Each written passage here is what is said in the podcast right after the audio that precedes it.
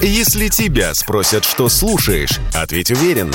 Радио «Комсомольская правда». Ведь Радио КП – это самая топовая информация о потребительском рынке, инвестициях и экономических трендах. Автоньюз. Совместный проект Радио КП и издательского дома «За рулем». В Москве состоялась официальная презентация внедорожника «Аурус Комендант», о котором так много говорили в последнее время. Родственник седана «Аурус Сенат» и лимузина, на котором ездит президент страны, не по карману абсолютному большинству слушателей «Комсомольской правды», да и мне тоже. Тем не менее, это очень важный для нас автомобиль. Объясняю почему. С вами Максим Кадаков, главный редактор журнала «За рулем». Я видел практически все прототипы коменданта, от самых первых еще не ходовых макетов, которые появились несколько лет назад, до предсерийных образцов. Не все они мне нравились внешне, но последний вариант, который пойдет в серию, весьма импозантен. Стилистически внедорожник полностью перекликается с седаном. Те же монументальные, слегка тяжеловесные линии, та же гигантская решетка радиатора с вертикальными ребрами, но при этом ни одной общей кузовной детали, даже капот немного другой. Внедорожник короче седана на четверть метра. Во-первых, на 200 мм сократили колесную базу, во-вторых, чуть короче передний и задний свесы кузова. Длина машины 5 метров 40 сантиметров, ширина 2 метра, и это без учета зеркал. А еще он очень высокий, 182 сантиметра, то есть по габаритам он совпадает с такими крупными машинами, как Rolls-Royce Cullinan и Cadillac Escalade. Хотя среди потенциальных конкурентов можно назвать и другие машины, например, Mercedes GLS или, скорее, его крутую версию под брендом Maybach.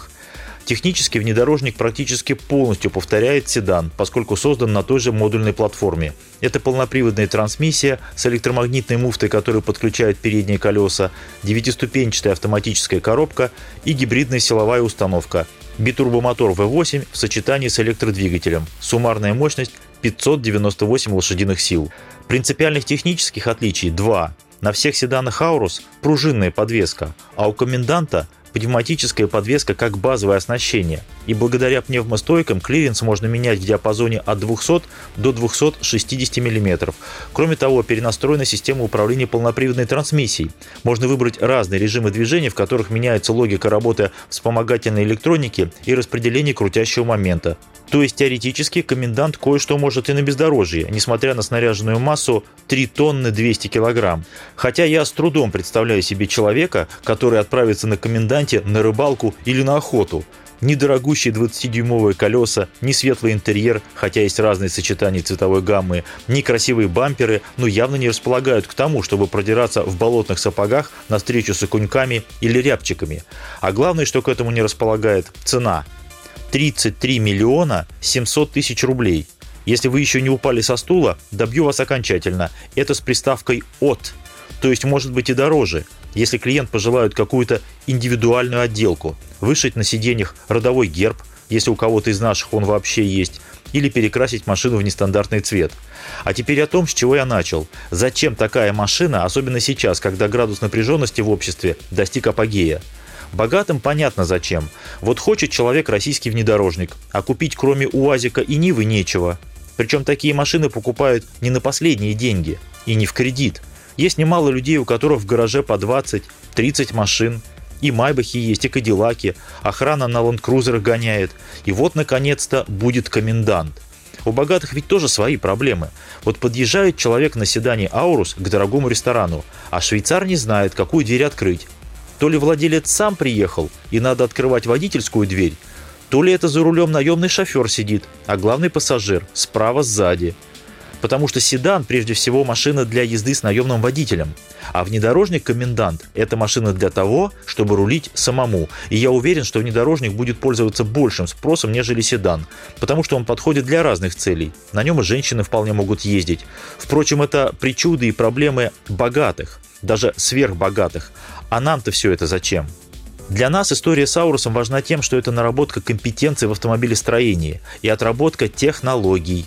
Вы думаете, что у нас только с микрочипами и блоками АБС проблемы?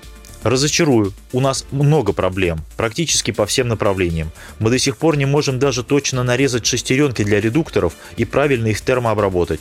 Вот как выл когда-то задний мост на Волгах, так мы до сих пор и боремся с этими проблемами. И сейчас тот же Аурус, я говорю о команде разработчиков, очень плотно работает с поставщиками и пытается решить хотя бы часть проблем с критическими комплектующими, в том числе с теми, которые поставляются из-за рубежа, а их немало. Взять ту же 9-ступенчатую автоматическую коробку передач КТ. Она собирается в Калининграде, но преимущественно из импортных комплектующих. И сейчас идет плотная работа с КАМАЗом по отработке технологии и производству хотя бы части комплектующих у нас, в России.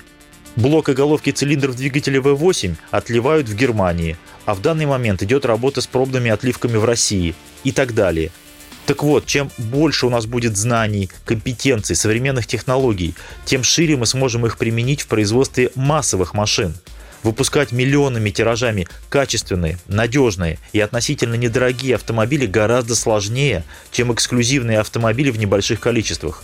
Такие задачи с наскока не решить. И те молодые специалисты, которые разрабатывали узлы и агрегаты Аурусов, завтра вполне могут уйти работать на АвтоВАЗ и проектировать новые Весты и Гранты. Купить любой автомобиль гораздо проще, чем купить опыт.